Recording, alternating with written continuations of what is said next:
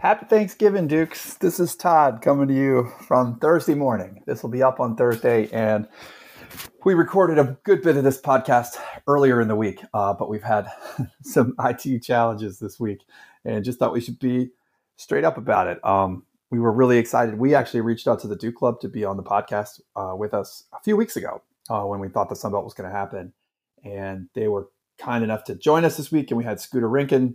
We did a whole interview with him. Um, on Monday. It was really great to talk to him about the new Duke's Rise campaign. Again, this was not the university trying to put us up to it. It was us reaching out to them, and then we screwed up the recording itself. So, anyways, you know, it's Thanksgiving week, and we've all been like rushing around and traveling and haven't had a chance to try to re-record. And, and obviously, we just feel terrible because it's taking people's time away to do it. Um, but we still wanted to put this out because we it was a fun week to talk, and we wanted you to have something for this long weekend when there's a bye. Uh, we'll have lots of football talk again next week. But just a couple notes from our conversation uh, with Cliff and Scooter that we felt like we wanted to put at the beginning. Uh, we you would have had 15 minutes before the main part of the pod. Now you're only getting a couple.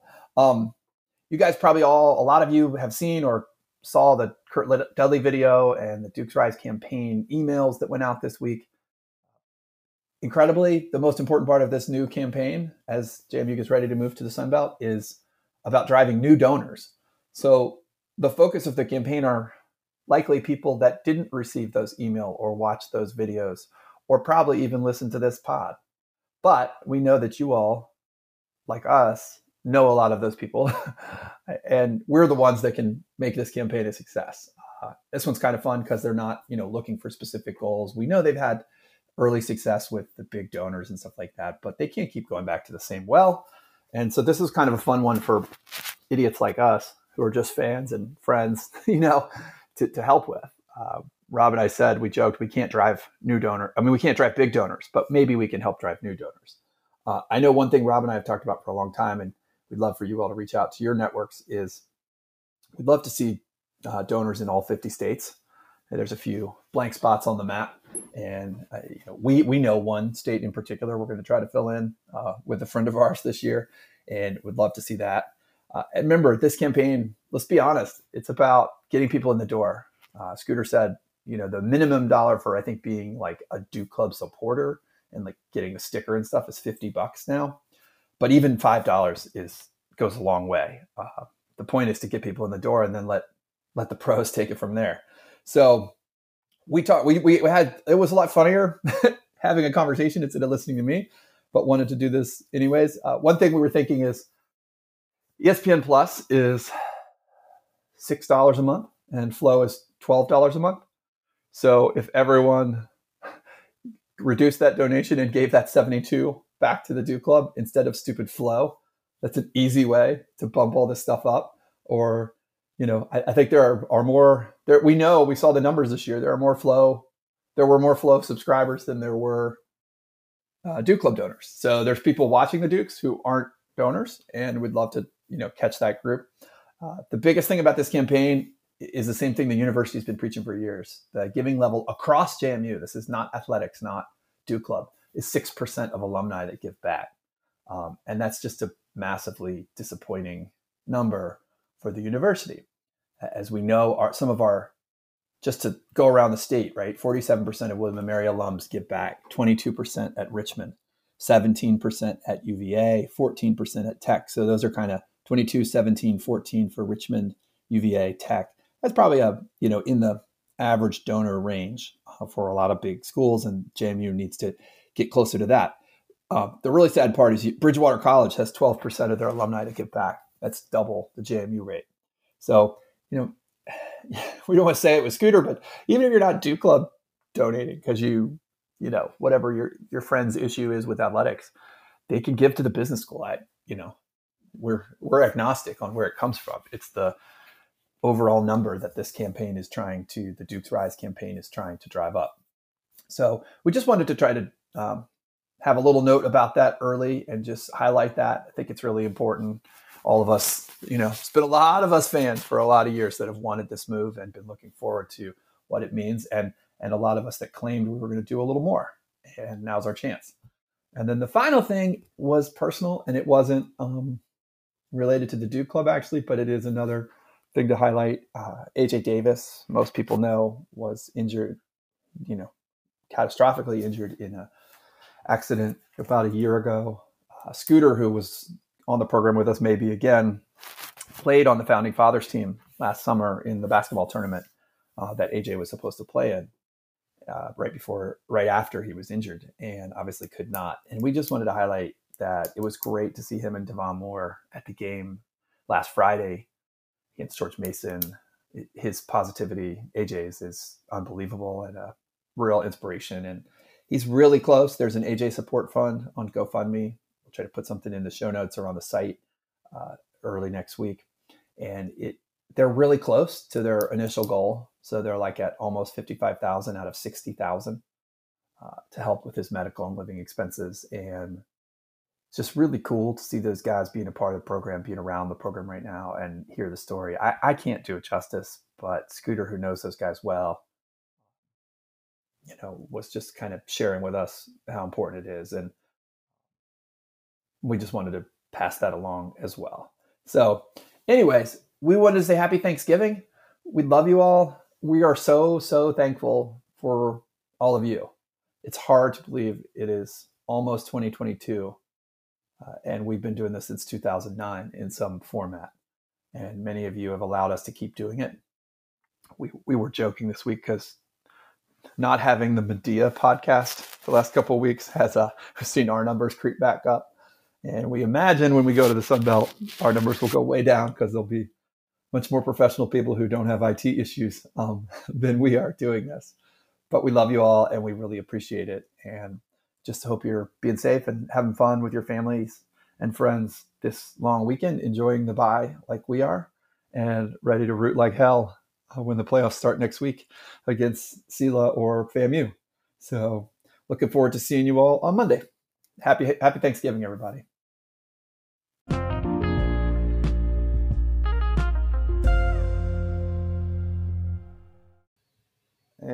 Welcome back to the JMU Sports Blog podcast. Big thanks to Scooter um, and the Duke Club for making that happen. Um, I think that was a worthwhile use of our time, Rob. Um, yeah, that was awesome. It really is uh, that simple. Just go to the website, sign up. Um, we were talking with Scooter before we even hit record, and he was saying it truly is not a thing about the dollars. I mean, dollars, mm-hmm. obviously, that's important, yeah. but they're not putting a hard number on that or shooting for X million. They want to get as many of us as possible to step up and, and donate. So Mm-hmm. Super easy. Go jmudukeclub.com, make your donation, encourage your friends making donations. And it would be really cool if we could see a big, big leap in that giving percentage, um, not just to the Duke Club, but to the university overall. I, I would love it if we could get up to be a little more respectable with, with some state institutions. Yeah, it was really surprising. That's always been surprising, and I know at one point I'd always heard it was seven percent, and to hear that it's actually gone down, yeah, was really like, oh man. And, and because you're right. all I mean, the other numbers, I know we're like the most say, recommended university by alums, highest yes. satisfaction. Like, who do you know? Right? Like, we all we know a lot of JMU people, and none of them are like, "Oh, that was a crappy place to go to school. Yeah. I hated it." Right? like, like that's how sometimes how I feel about my law school experience. Mm-hmm. Um, not not because of any you know particular nothing bad, bad grades happened. or no, nothing like terrible. Just kind of like it didn't feel i don't know it just felt so transactional that i didn't i just don't have that, that kind of warm feeling for it. Um, so hey it happens. Um, yeah. but yeah it's a good way of saying it. Thanks to scooter. Yeah so rob where do you want to start football or basketball here? Um, i guess we'll i mean let's uh, i love hoops but let's let's, let's start power football let's let's power through the football. Yeah let's go football. yeah so um, JMU, as you wrote on Saturday, uh, the JMU Towson game became a JMU Towson game very quickly. It really did in in resounding fashion. Flashbacks. yes, this this felt like um, many a Towson game to wrap up seasons of old. Mm-hmm. Um, it felt like the perfect way to go out. Uh, yeah, I, I, don't know where this is our our Mossy Creek four downs. Uh, we'll talk about Mossy at the end, but yeah, go uh, Rob. You want to start us off with what your first thought was? was the most complete game yes. they've played in a while. Um, and, and, I will say this: it, I'm going to sound like a whiner here, but I thought there was a bit of a lull there uh, about midway through the first half, where it was like, "Uh oh!" I think Towson scored, and yeah. it kind of like it looked like JMU was going to blow the doors off them. Yeah, with Van. Horst coming out, and then the drive, The you know, the red zone yeah. score. You're like, okay, it's on. This we're going to go out with a bang. And then things just kind of settled in a little bit. And Yeah. I was like, oh man, we we don't need this. Not you know, it can't be close. And then just like that, boom, they were off to the races, and it became a JMU Towson bloodbath. Um, yeah, I thought they just played as close to a full 60 minutes as I've seen them play. Mhm. Um, Cole was outstanding. Uh, Mhm. uh, not just like the six touchdowns, obviously the highlight. I thought the play calling was much better in the passing game. We, we Mhm. don't need to talk about the running game. I'm sure that'll be another topic, but the types of passes he was executing were so much better. Uh, I, I for one, have been very concerned at the fact that it pretty much was all lateral passes and then over the top in the couple weeks. They were hitting crossing routes. I mean, you show you, you go cover zero with with Wells Jr. on that one touchdown. It's just idiot. I don't know who's calling the defense there. right, right, It's right. just crazy. But like part of it was they were taking what the defense was giving them, where maybe other teams weren't were taking away that middle of the field.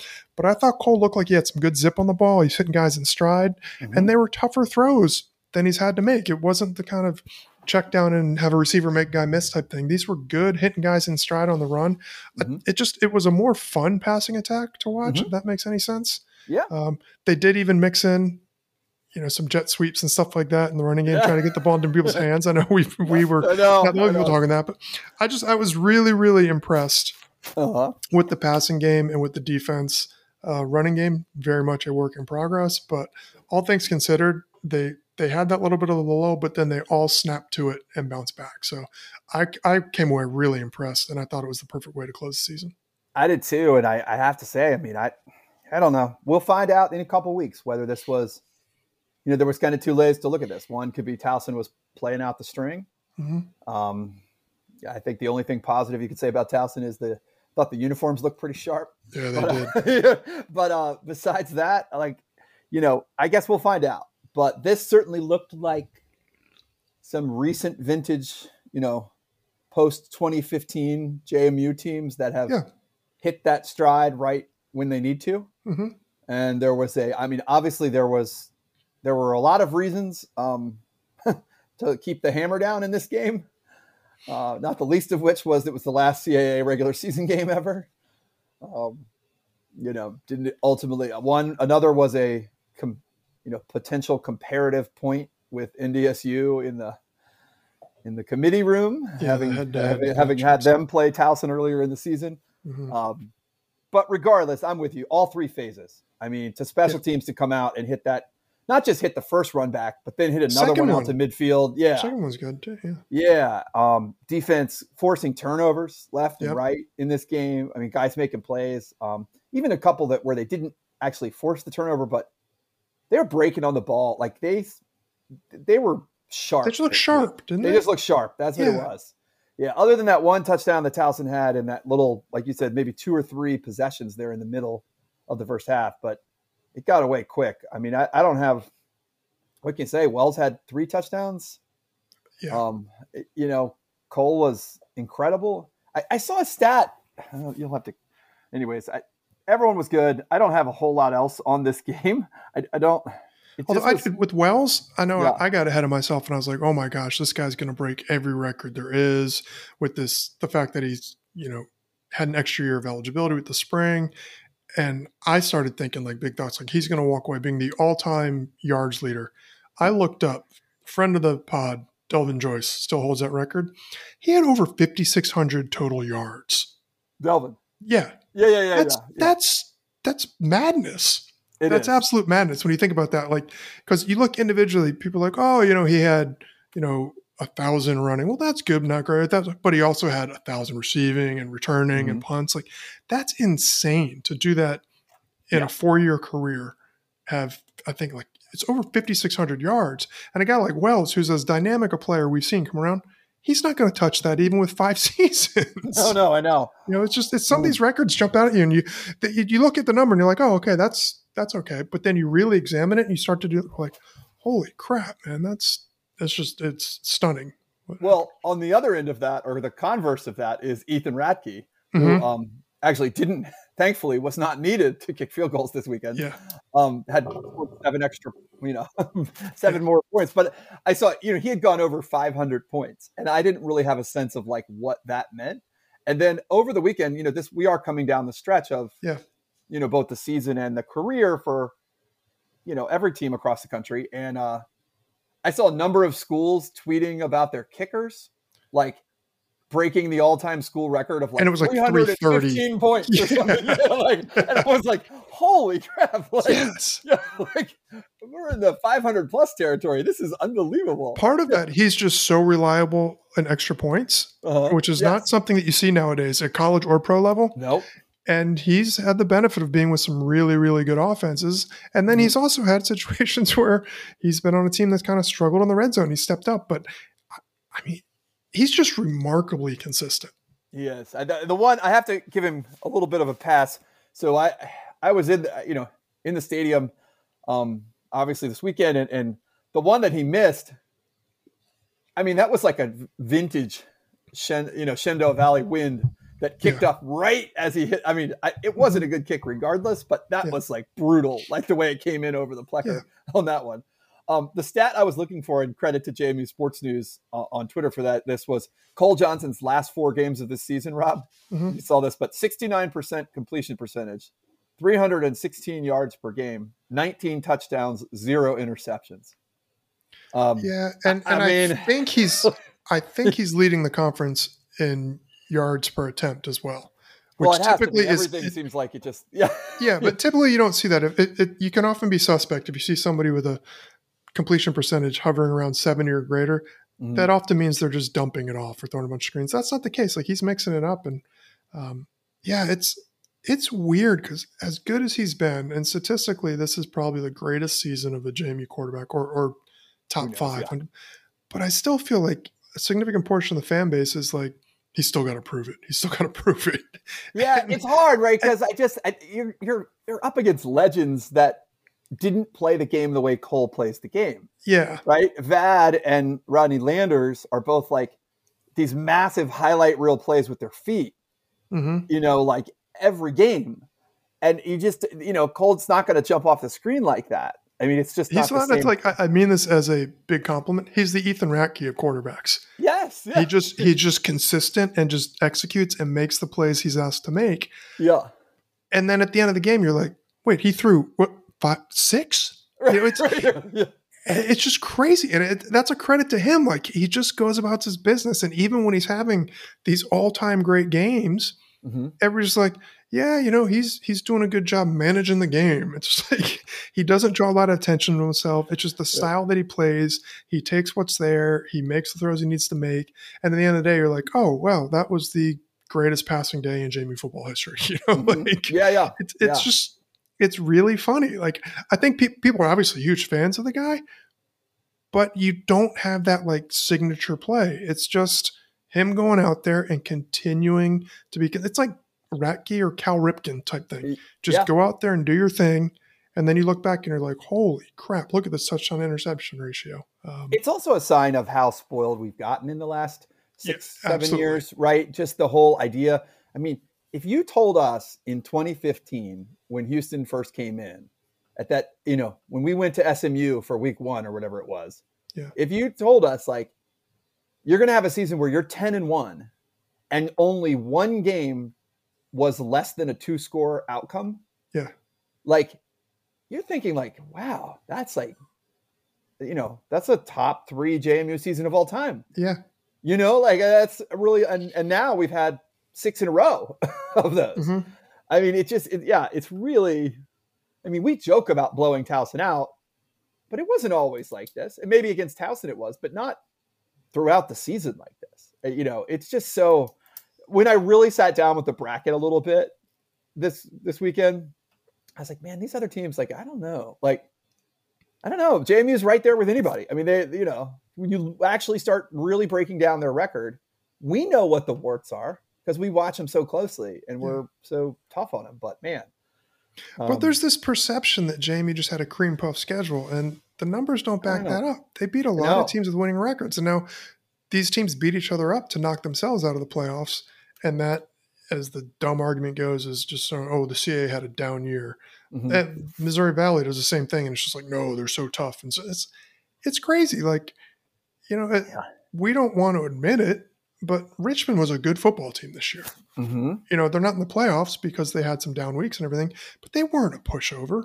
William and Mary had some serious struggles in the passing game, but they had a defense that's better than a lot of the playoff defenses. Mm-hmm. Um, you know, there's there's good teams in there. Uh, Delaware, you know, up and down, but again, they had their moments. Rhode Island, like Yep. these are tough outs. It's not just a bunch of you know, walkovers that people are acting like it is. So Yeah. um, I don't know. JMU certainly can can trade punches with anybody, and I think the passing game is going to be tough for anybody to stop. Um, I don't know. It's just I'm optimistic, but part of it is like the ten and one. It, it's tough because we all expect that now, Yep. and so it's just taken for granted. Like, and part of this is is why I'm not sad about giving up the playoffs. I know a lot of fans are like, "Oh, I can't give Yeah. up playoffs." I don't like how everything is judged by the playoffs to the point where Mhm. you completely discount the the accomplishments that, that teams have in the regular season. 10 and one should be celebrated no matter what happens from here on out. Yeah. But And- given and- the nature of the playoffs, we know that's not the reality of it. No, I mean think- you and I I, think- argued between ten and one and eleven and zero. Yeah. You picked ten and one, and I picked eleven and zero in our preseason predictions. Yes. and we neither of us really considered going the other way, like down to No. nine and two. Like you know, like No. yeah, that was our discussion point Mm-hmm. earlier on, and that's where we are. And we did, and we now, I will say I'm excited about the playoffs, and I'm excited because I, you know, I think coming into the season we worried this was a three team race, and it is very much not a three team race. No, I there's feel like it's I think it's know, as open as it's 10 been. deep. Yeah, Yeah. I, I certainly would any of the top eight seeds. I think, or at least maybe seven of them, I would not be shocked if any of those seven. I, I don't.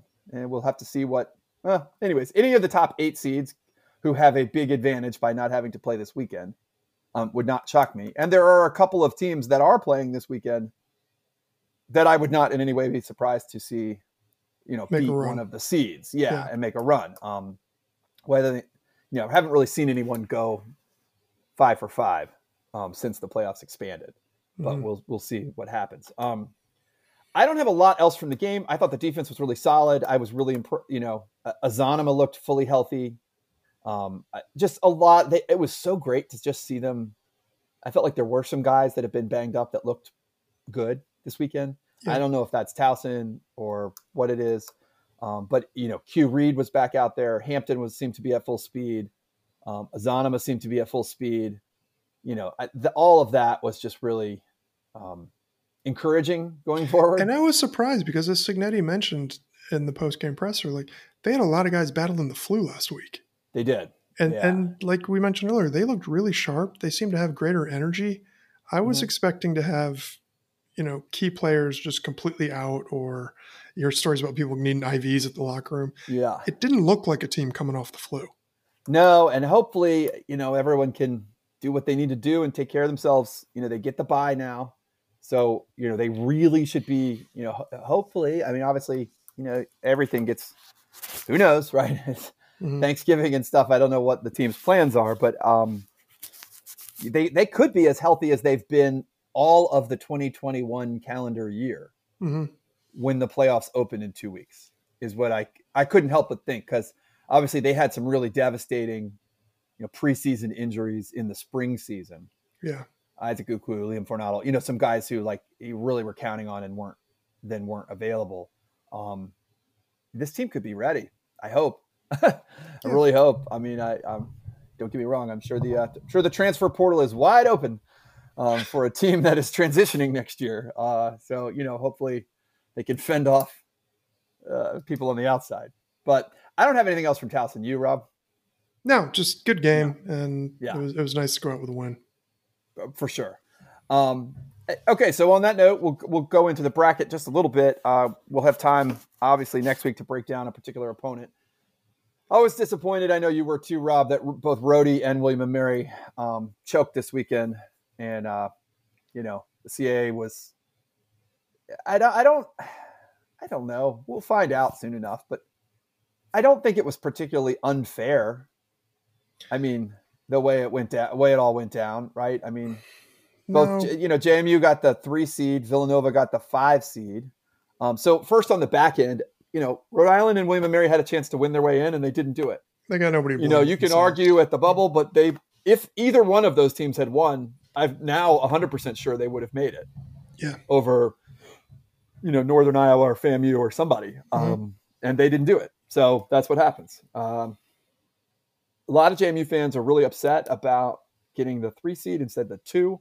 I think you and I had we were pretty I'm clear. they We got just the wanted to be in the the top five. four. I'm glad we didn't get the five. Yeah, Yeah, I mean, too. if you're Villanova and you're sitting at the five and saying we beat the three, Yeah. uh, you know, I, uh, you know, um, I'm not defending Villanova's case. They lost another game.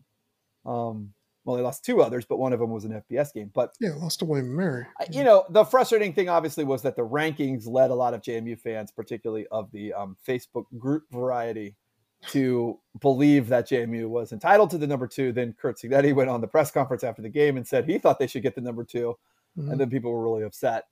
I don't know. I mean, to me, Sam Houston was the clear number one. They had done nothing to give up the number one off the championship and going undefeated, even though they probably have the weakest schedule of anyone Mhm. in the you know in the tournament almost, or at least in the seeds.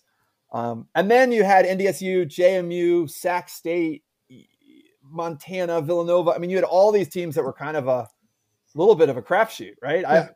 I, I I didn't really, I don't know how to distinguish between all of those teams. NDSU had the same record as JMU. They lost to a playoff team.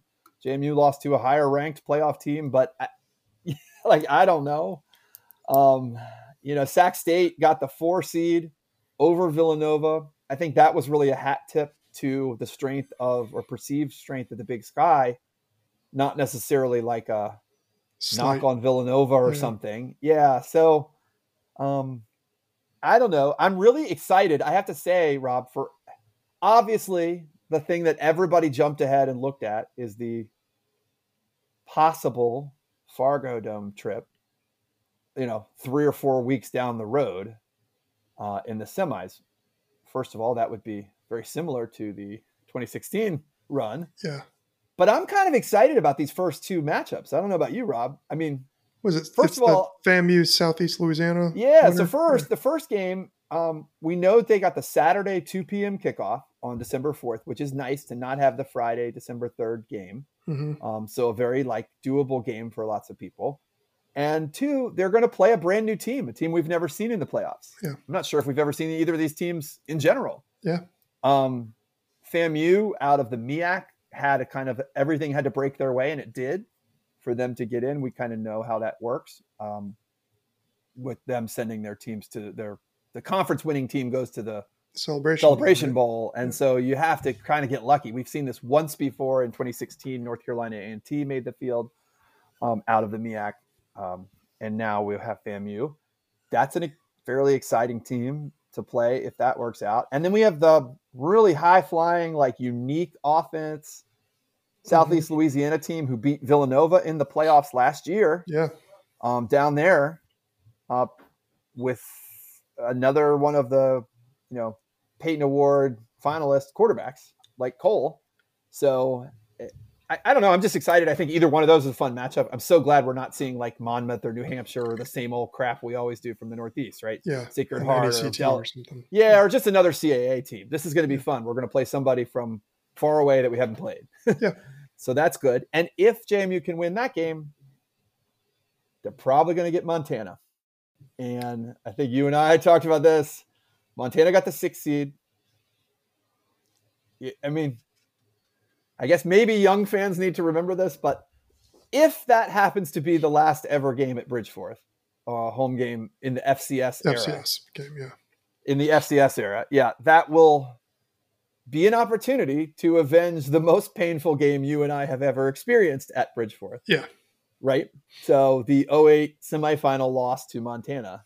Um, When Rodney that one still it bugs me. time. There are days I there are days that bugs me like random days in May. yeah. You know, like that game still sneaks up on me sometimes. So Well, the way it went down, I mean, they very good team. They were Yeah. they'd had everything go right that year, had miracle finishes, and then Landers got hurt and came out after halftime, and I don't think was even in pads. And I wish I just assumed, I don't know, they'd have some sort of Mr. Miyagi stuff in the half in halftime, and he'd be fine. But then Dudzik came in, and Dudzik, remember, he had that helicopter Played really well, spinning. Yeah, yeah. played very well. He had that touchdown. I think he ended up not you Free know like replay. the inside spread in Sports Illustrated back when that used to Yeah. be a thing. Like to, I think Oh, he yeah, ended up like- there that the like helicopter touchdown, Mm-hmm. um, and then it just they fell short. But and then the worst part was Richmond went on to win it that year. So um, that was just devastating. That one still hurts me. So it would be nice to avenge that. If it would be really there. great. But Yeah, they'd and- have and to win a they'd have to win a big game to get there. Yeah. So potentially you're looking at a fun, challenging first round matchup. Yeah. Um, or second round for Jamie. I mean, second round conceivably. Uh, possibly Montana, possibly NDSU. And if you get all the way, maybe Sam again or maybe Villanova. Yeah. Right? I mean, if you're going to go out, that's a pretty good way to do it. If, if Mhm. that it that has to be your last run. Um, I, would note, I think we should note, I mean, trying to see what is uh, riveting podcasting here. Um, no, Montana plays the winner of oh, Montana plays the winner of UNI at Eastern Washington. So by no means is it a given that, That it's Montana comes here, Yeah. right? I mean, if Eastern Washington comes here, also an awesome game. You know, Mm-hmm. um, to be honest, I'll kind of be rooting for Montana. I'd really rather, just given some of our pass defense, I, I'd like to see running teams keep coming and trying to Yeah. you know um so we'll see what happens uh so oh, i mean that side of the bracket is something else i mean jmu cole johnson eric barriere and a kid from southeast louisiana um some great quarterbacks in this little quadrant of the bracket yeah. Secondary's Um, gonna need to step up. yeah the other side ndsu i don't know you know arguably they got the weakest potential quarterfinal matchup with etsu out of the socon drawing the seven seed i don't know that that's the case i feel like the socon's been a little stronger than people have I think it's been a little realize- undervalued. yeah, a little Yeah. undervalued, maybe in the spring and now in some Mhm. ways. Um, and I think that ETSU team is for real. You know, Kennesaw and Davidson are in that little quadrant, kind of annoying teams as well. So, you know, and and NDSU they're going to have to play SIU or South Dakota in their first game, and Mhm. SIU kind of kicked their ass in the spring. Mhm. Like, so I, you know, like let's not all get ahead of ourselves just yet about like how this is going to work out. You know, like let's let it play out a little bit. Yeah. You know, because I, I I don't think NDSU is looking ahead to the JMU game when you know those two conference teams for them um, are potentially coming there Yeah. uh, before then. So I, you know that. Uh, Sam Houston. Nor should the, JMU be looking ahead. No, not You at know, all. Like this is it's the playoffs. Things happen. Like you mentioned, Southeast Louisiana, you know, put a beat down on Villanova last year. Everybody thought Villanova was first of all, everybody thought Villanova got screwed and having to go down there, but oh, they'll still win and they'll prove it to everybody. Didn't play out that way. No, I was actually the one thing I occurred to me just looking at the bracket is okay. I thought Villanova. No offense to Holy Cross, Rob, but I did think Villanova and ETSU, weirdly enough, as the five and seven seeds, they probably have the games. best first game set I up. agree. Um, but interestingly, I'm not sure that I like heavily favor any of the other seeds. Mm-mm. You know, JMU against a SELA team that throws it all over the place against our secondary is not a guarantee. That's, that's not a gimme. Montana taking on either UNI or Eastern Washington. Neither of those are a gimme. hmm We talked about SIU, NDSU potentially. Um, Stephen F. Austin, who lost by one to Sam in the regular season, potentially going to Sam again. Like, just that's the Battle of the Piney Woods rivalry. hmm Um, Missouri State, UT Martin winner goes to Montana State. We know Missouri State, you know, that's a strong team. And then UC Davis, SDSU. I mean, talk about a brutal first round game. Davis going to Brookings, and the winner goes to Sac State. I don't think Sac State. I'm not sure Sac State's going to be favored against either one of those teams. So I, you know, I like I, yeah. I mean, I, I don't know. I just I think um, it'd be an interesting year, and whoever wins it is going to earn it in this setup for sure. And uh, and I'm just excited about the way this worked out for JMU. I think Yeah. we should. The last thing I for me is just JMU two o'clock on December fourth is already locked in. I just looking at the bracket, it does. I- would be surprised if JMU does not get if they win that game. I would be surprised if they do not get the noon Saturday game on December 11th. Um, only because the other sites, none of them are in the Eastern time zone. I don't think. or very few of them, um, in the quarterfinals. And there's only one Saturday game. The other three are on Friday night that week. Hmm. So we'll see. I mean, there Yeah. could be upsets, and then there could be more East Coast sites, but the noon Saturday slot on December 11th, there aren't a lot. Of, that's Army Navy Day, I think. There isn't much else going on, so like, I don't know. I think they're going to want to go to a marquee site. I think it might be Yeah. JMU. So we'll see. Um, Yeah. Beyond that, I don't really have. We can cover this more next week, but Yeah, we don't time. okay. We'll see who they're actually playing next week. Yeah, yeah, it's gonna be really fun. Oh, that game this weekend is at seven o'clock. That's the last game of the day. Um, in the first round is the Sela FAMU game. Is the last game of the day. Um, one thing that'd be really cool if FAMU wins. You think we get their band to come to Bridgeforth? I don't know. Uh, can we Uh-huh. get two bands like at Bridgeforth? That'd be awesome. Yeah, That would Um, be cool. that'd be cool. Um, yeah, we'll be rooting for FAMU uh, mainly because they want to run the ball more. so Yeah, that, that's the more general than yeah, theme. pure football, not actually band or anything else. Yeah. So, anyways, we'll see. Um, we're not mad, right, Rob? We're just not mad about this three seed. No, um, it's right? what it's what we both expected. I, I was happy it was three. Like you said, it could have been the five, and even that, Jamie Twitter would have gone nuts, but there would have been a logic to it. Mm-hmm. Um, it's fine. We wanted one of the top four. Got one of the top four. Coming out of that loss to Villanova, uh, I think there were a lot of people who were worried about a top eight seed, and then a lot of things went JMU's way. And we said, okay, now they're in the driver's seat to hang on to a top four seed. That's really all you want going to the playoffs. Everything it was just kind of semantics. It's what they got. So I, I got no beef with this. I would have preferred to have had the opportunity to play a semifinal game at home, but I don't. For once, I don't feel like JMU got jobbed by the committee. no, I, I didn't really either. There were people like saying, "Oh, they're mad at us for leaving FCS." I, I didn't feel not. like that was the case. No. I Sam Houston's number one. Yeah, they're leaving two. I mean, if NDSU had gotten number three and we got number two, their fans would be yelling the same way we are. So, Yeah. I, I, you know, Some it, nobody was. This wasn't going to be perfect. it's not perfect. No, nobody was undefeated except for Sam Houston. So, Mhm. like, what? I, you know, what do you want to do? Yeah. Um, couple extra notes from college football, Rob. I thought I just just mentioned two things. Um, one, congrats to Mike Houston and the ECU Pirates, uh, bowl eligible. Uh, I was, I think you and I were, but we've talked off air um, a little bit this season. We were very concerned coming into this season that the seat was getting rather warm for Coach Houston down there. Yeah. Um, I think we've mentioned that in passing at times. Um, you know, good. I'm glad. You know, Brian Shore's on that staff.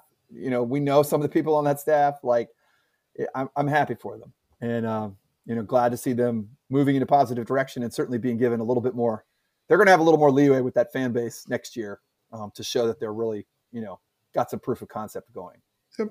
Yeah, so good for them. And then the same thing. I've been I've been happy to see Jawon Hamilton having a little success up at Eastern Michigan as well. Mhm. Um, you know, a lot of JMU fans have been kind of, eh, we could we wish we when we've had all these running back injuries. I, you can't predict that kind of stuff.